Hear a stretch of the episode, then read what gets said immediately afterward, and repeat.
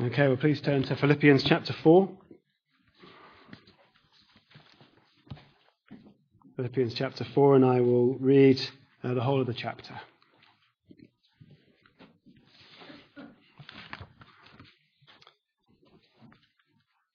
Therefore, my brothers, you whom I love and long for, my joy and crown, that is how you should stand firm in the Lord, dear friends. I plead with Euodia and I plead with Syntyche to agree with each other in the Lord. Yes, and I ask you, loyal yokefellow, help these women who have contended at my side in the cause of the gospel, along with Clement and the rest of my fellow workers, whose names are in the book of life.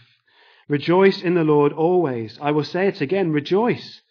Let your gentleness be evident to all. The Lord is near. Do not be anxious about anything, but in everything, by prayer and petition, with thanksgiving, present your requests to God. And the peace of God, which transcends all understanding, will guard your hearts and your minds in Christ Jesus. Finally, brothers, whatever is true, whatever is noble, whatever is right, whatever is pure, whatever is lovely, whatever is admirable, if anything is excellent or praiseworthy, think about such things.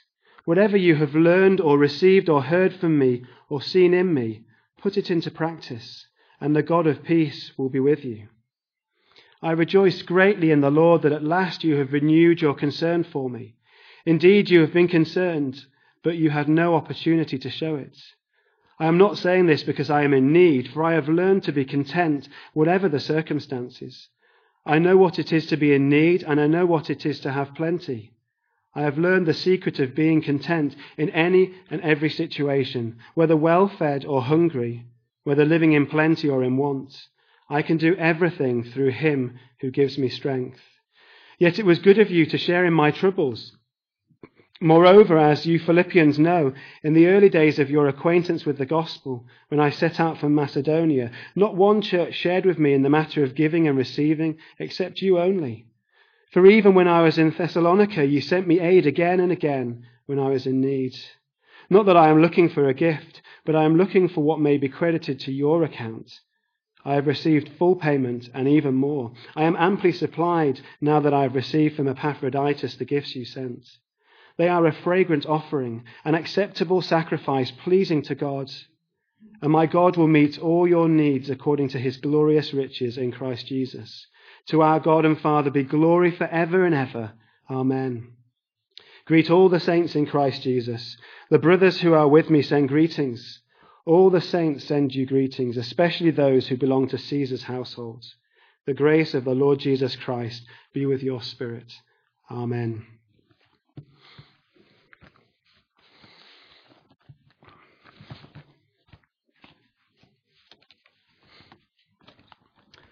How can we be happy and content this side of heaven? How can we be happy and content this side of heaven? Paul tells us that he knows the secret of Christian contentment. If we went out and asked people uh, in our streets uh, what the secret to contentment is, uh, some people might say that you need to have a, a, great circle of friends around you. And that's how, the, how we are uh, content. Uh, somebody else might say, oh, no, no, no, that's not the way. You need to have things. You need to have material possessions. You need to have money. You need to be able to do the things that you want to, to do in life. Uh, but these aren't the things that, uh, that Paul says uh, are the secret of Christian contentment. The secret is, is something that, uh, that not everybody knows, something that is kept hidden from people or from, uh, from their understanding. But Paul wants this secret to be out. That's why he, he wrote it uh, to the Philippians. He wants them to know this secret. And of course, uh, the Lord Jesus Christ wants us to know this secret too because he's put it uh, in his word. It's included in uh, the scriptures. Christ wants us to be content. We're not to be, as, as Christians, on something of a roller coaster where uh, one day or the next day we're up and then we're down and then we're up and then we're down. And it gives you that, that sort of sick feeling in your, your stomach. What's the next day going to be like? What's it go, is it going to be an up or a, a down? But more, we're, rather, we're to be on an even keel. We're to have a, a, a balanced uh, contentment about us. That we should be able to, to cope with the things that, that the Lord sends our, our way. So, what is uh, the secret? Well, I'm going to As we look through these uh, four verses, uh, verses 10 to, to 13 in chapter 4, we're going to look at what it isn't first, and then we're going to look at, at what it is. Uh, so, firstly, one of the things that isn't our basis uh, for Christian contentment. Christian contentment is not based on the support of other believers. Paul says in, in uh, verse 10, I rejoice greatly in the Lord that at last you have renewed your concern for me. He rejoices greatly that they are concerned about him, that there is a, a concern uh, for his situation. That uh, if you read the, this verse with, uh, with kind of harsh, harshness, you can think that Paul's criticizing them here. He's saying, At last you've renewed your concern for me. It's about time too uh, sort of thing. That he's saying, I thank God that you've finally done what you should have done all that time ago. But he's not doing that. He's, uh, we can tell that because he's saying he rejoices. Again, that word uh, rejoice comes up again as it, uh, has come throughout Philippians. Now, that Paul rejoices, and he rejoices greatly that they have renewed their concern for him. That it seems to be that they've not had the opportunity uh, to show that concern, as uh, he goes on to say. And this uh, phrase, renewed your concern, uh, apparently um, it's meant to give the image of a tree. Um, it sounds a bit unlikely, doesn't it, from the phrase, renewed your concern. But apparently, uh, you could render it, your concern for my welfare has bloomed again. Uh, the, the, the, word that's used is, is, is used of, of a tree coming into to bloom. Uh, the, the, the, renewing of their concern for Paul is like that. Uh, the blooming of a, of a, a tree uh, that has, has sent forth its shoots as spring comes, and as we've all experienced over, I guess, the last uh, few months, we've seen the, the flowers come back onto uh, the trees. Of course, Paul, as I say, isn't criticizing them. He, you wouldn't criticize a, a, tree, would you? Maybe you wouldn't criticize a tree anyway. It'd be a bit of a strange thing to do. But, but you, you couldn't criticize a tree if you could criticize a tree for not sending forth shoots in the winter time. That, that's the time of year when things uh, die back. And, and in one sense, to all intents and purposes, a, a tree might look like it's even dead uh, during the winter time. Uh, but come the spring, those, uh, it sends forth shoots and we see that he is indeed uh, very much alive. So Paul isn't, isn't criticizing, he's genuinely rejoicing that they are, uh, that they are concerned about helping him and supporting him. And so we see that this is demonstrated in, in real terms. As we read the, the passage, we uh, see particularly in verses uh, 14 onwards that, that Paul speaks about the gift that they have sent to him through Epaphroditus, uh, that they've received this and that he's, he's uh, by t- saying that he rejoices in the Lord, he's, he's beginning to thank them. Um, many people think this is the, re- the very reason for him writing to the Philippians, that he, that he wants to, to thank them as well as um, obviously um, explain all sorts of things about the Lord Jesus Christ and his glory. He, he tells them that they've not had the opportunity to show their, their concern, their care uh, for him. But perhaps now knowing his new need, knowing that he uh, was in, in prison in Rome, that they've responded. They've, they've shown that their, their care was always there, but they just didn't have the opportunity uh, to show it, as he says in the second half of, of verse 10. Indeed, you have been concerned, but you had no opportunity to show it. And so again, this is uh, this imagery of this tree coming into bloom, that, that now the spring has come, now the, the time of the opportunity has come. They show uh, that there is real uh, care in them, there is real spiritual life um, in them. And so they sent uh, not forth shoots, but they sent forth uh, an offering, uh, financial help with Epaphroditus. Paul could then say, I am amply supplied now that I have received from Epaphroditus the gifts you sent. The, the gifts that Paul has received in his uh, prison, whether that's in a, a, Roman prison or whether it's, in a, it's under house arrest, that he says that he's now amply supplied, that he, he now has, has plenty. And he rejoices partly because it's his dear friends, isn't it? The Philippians that have, uh, that have sent. We saw that again in, in verses uh, 14 onwards. He, he says, you're, you're the ones that have always supported me, right from the very start. You've sent me gift after gift after gift. And it's uh, a challenge to us, isn't it? I think, as a, as a fellowship, that we should be ready as a church to, to do likewise. Uh, we should be uh, ready on hearing uh, that a Christian brother or sister or perhaps another fellowship is, is struggling, it has a specific need, that if we can uh, do something to help uh, alleviate that need, then we, we should do, shouldn't we? If we've learnt nothing from, uh, from Philippians, we must have learnt about the collaboration of the gospel, the partnership of the gospel. Uh, that we are involved in the, as churches. We're not independent nations or something, but we are to be inter, interrelated. Obviously, practically, that's not, it's not possible for us to be in contact with every uh, healthy church in, in the world, uh, but we can do what we, we can with those that we are, are brought into to contact with. But Paul isn't saying that this is the secret of contentment. He's not saying that this is the reason why he's content. Paul doesn't cite uh, this as his reason.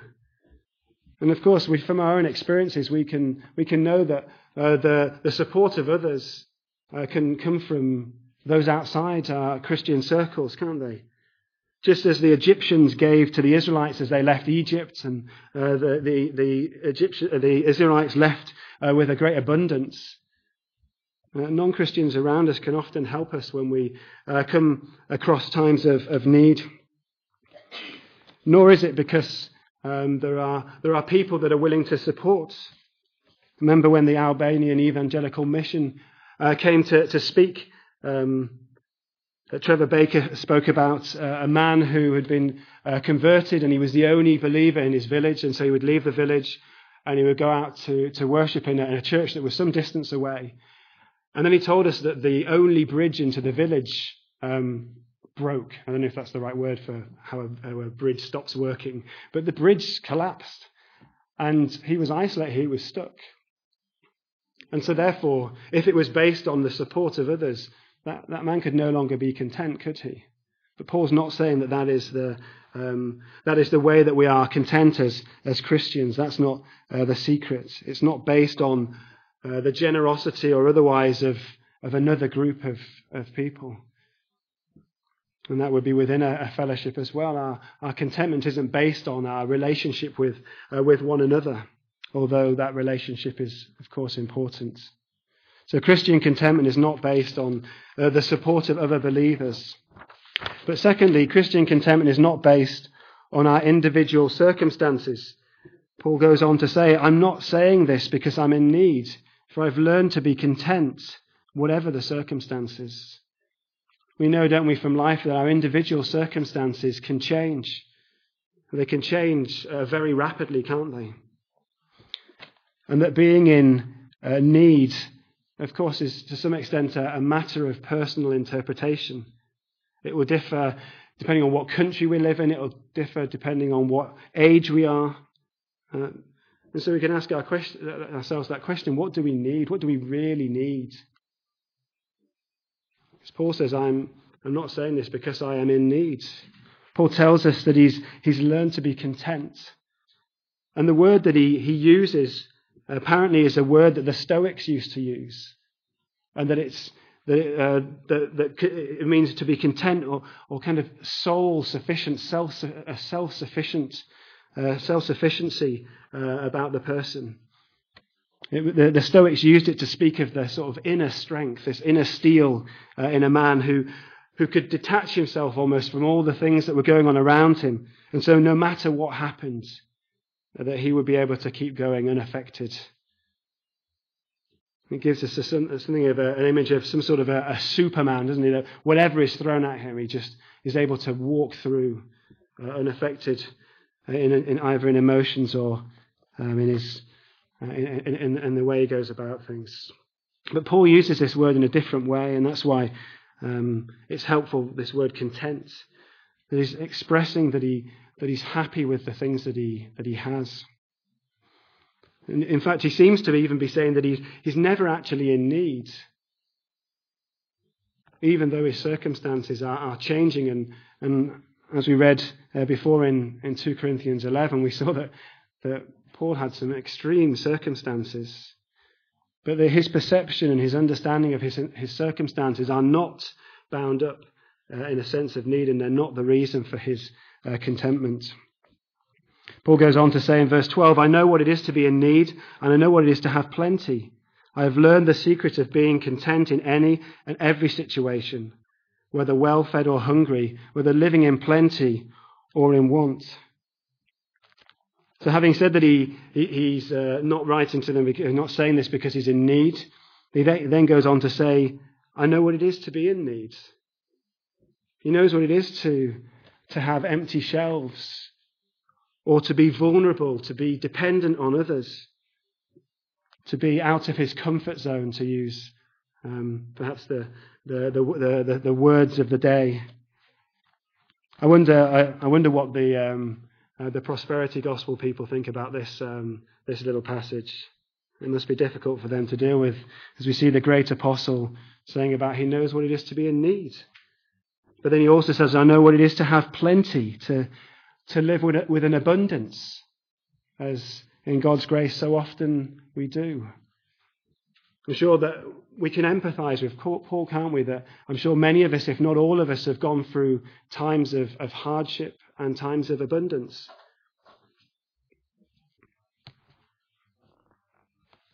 But it's not the basis for our, our contentment. If it was, then we would be content only when we had abundance and not when we uh, were lacking. Or perhaps it's the other way around, that the, the weight of, of pressure of having an abundance would, would make us miserable. But now our contentment is on uh, something more solid than that.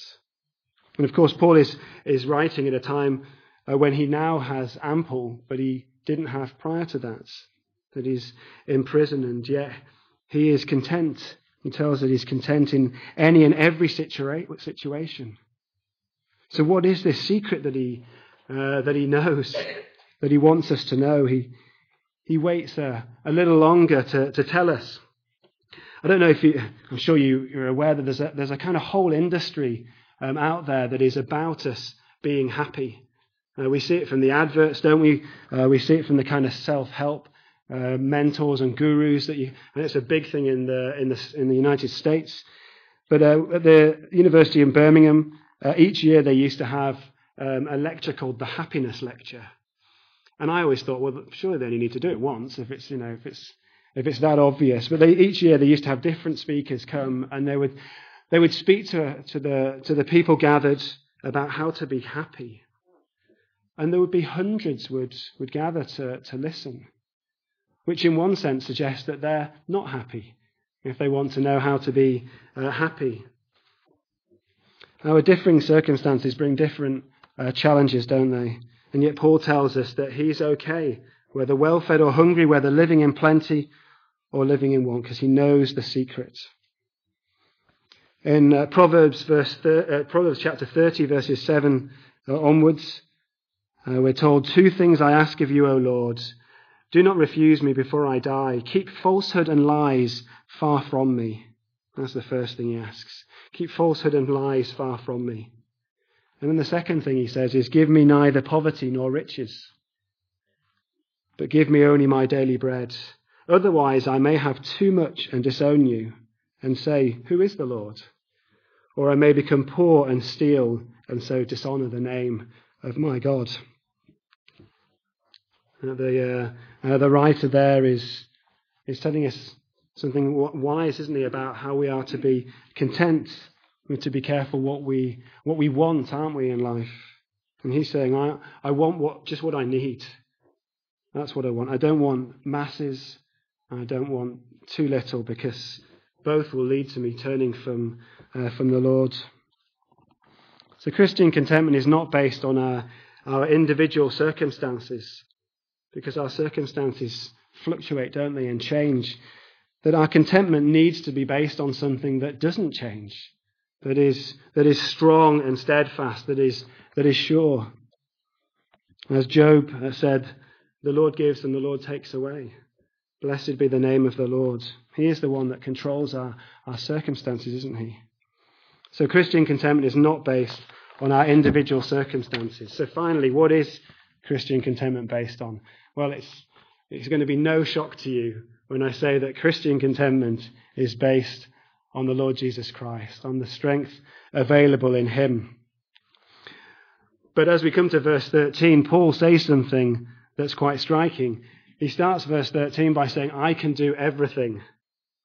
I can do everything. Paul says he's able to do everything. What does he mean by that? Does he mean he can do everything? There's nothing that he can't do? Well, no, the context is these different circumstances that he has had to deal with. That he's saying that he's able to be content in every situation, whether in riches or poverty, whether with a full belly or in a situation of, of great hunger. So, does Paul have that inner stoic strength that uh, the Stoics longed for? No. Although these, these few words sound like they're, they're, they're all about Paul, I purposely didn't read the second half, did I? I can do everything through him who gives me strength. The secret to Christian contentment is uh, that it's the Lord. The Lord is the one that gives us contentment. He's the one that gives us the strength to cope in whatever circumstances uh, we, uh, we find ourselves in. We can do everything through Christ who gives us strength. That's the, the key, isn't it? That's the secret uh, that he wants to get over to them. The source of Paul's contentment is the enabling power of our Lord Jesus Christ, the one who has limitless uh, resources and yet at times withdraws uh, some of those things from us, and at other times uh, gives us an abundance. And this, of course, is something that is only possible for a Christian. It's not possible for a non Christian. Because we have to have a personal relationship with the Lord Jesus Christ in order to, uh, to, to know the indwelling of the Holy Spirit. And it's only then when we're fully dependent on the Lord, when we rely on Him uh, for all that we have and all that we are, it's only then that we can be uh, fully content. I think this is a, hard, it's a hard lesson for us, isn't it? I've been reflecting on this, uh, particularly today, but during the week as well. And I just realized that I need to learn this lesson over and over again. That it's, uh, that we can, we, we do things through Him who gives us strength. That it's something that doesn't come automatically. Did you see that Paul uh, told us in, in verse 11 and verse 12 that he's learned this? He says, I have learned uh, the secret of being content in verse 12. And he says, For I'm not saying this because I am in need, verse 11, for I have learned to be content whatever the circumstances. This is a, has been a process. He's, he's not gone into a classroom and someone's told him, he said, All right, that's it. But he's learned it through those experiences that the Lord has taken him through. It's taken time, it's taken uh, a growing understanding, it's taken maturity. He's learned it through reflecting on what the scriptures teach, thinking through what's, what's happened to him, whether it's been through times of, of difficulty or times of great joy. But throughout the, all these things, Paul has learned that it's, it's to do with his relationship with Christ, that closeness uh, with the Lord Jesus Christ. He's the one who gives us strength to cope with any and every situation. And more than that, not just cope, not just to survive, but to be content to be happy, to be balanced, knowing that the Lord will always provide. It's that Godward direction, isn't it? It's that gazing upon Christ, as the, the writer to the Hebrews tells us in chapter 12, that when we fix our eyes on Him, that's when we don't grow weary or lose heart. And it seems, as I say, that it's a, a lesson that we learn slowly. And perhaps it's a lesson that we, we learn and then we forget, and then we learn and then we forget, and so on. It's the opposite, isn't it, of, of living by our own strength, as, as often we can talk about. You know, we live in a culture, don't we, which craves economic prosperity, that craves having things and, and being, uh, being wealthy. You know, we have a, a, lottery that is incredibly successful. I know, they said a few years ago that it's the most successful lottery in the world. People are seeking uh, contentment through, uh, through money, and yet the psalmist said, I'd rather be a doorkeeper, uh, a nobody in the house of our God than dwell in the tents of wickedness. That's the, uh, the right view to have, isn't it? I rather lack many good things, knowing that I have the most important thing. I have that personal relationship with the Lord Jesus Christ. But it's not just through having that relationship, it's through Him who gives us strength It's through him who strengthens us, that we're to, to come to him and, and to be asked to be strengthened. We're to, to spend time, aren't we, in our, in our, on our knees in prayer, asking him to, to strengthen us so that we will do what is in line with his will. And again, that will be uh, what will keep us uh, content. Remember the, in the Garden of Gethsemane, as, as Christ was coming to uh, that, that most terrible moment, perhaps, uh, where he could see the, uh, the fullness of the cross before him. That as he, as he prayed and he asked that uh, the Father's will be done, uh, we're told in Luke's account that an angel from heaven appeared to him and strengthened him.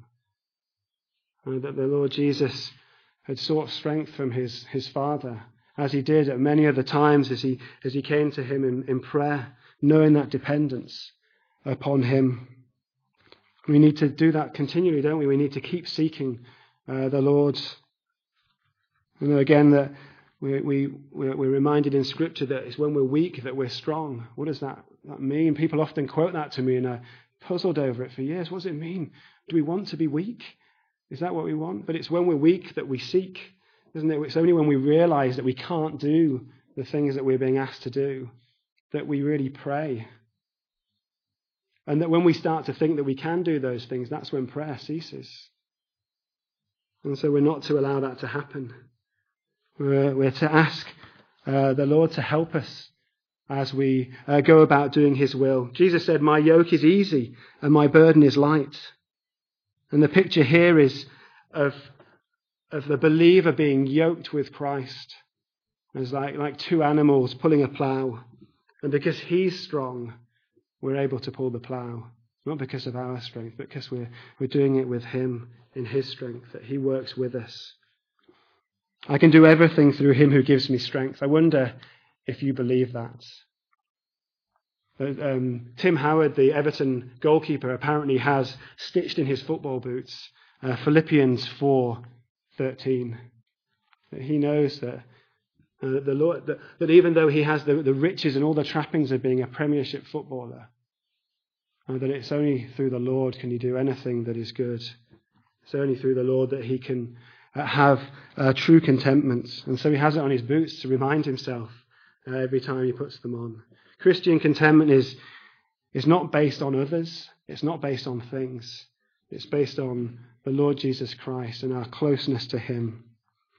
So that's why Paul confidently ends uh, the passage in verse uh, 19 and 20.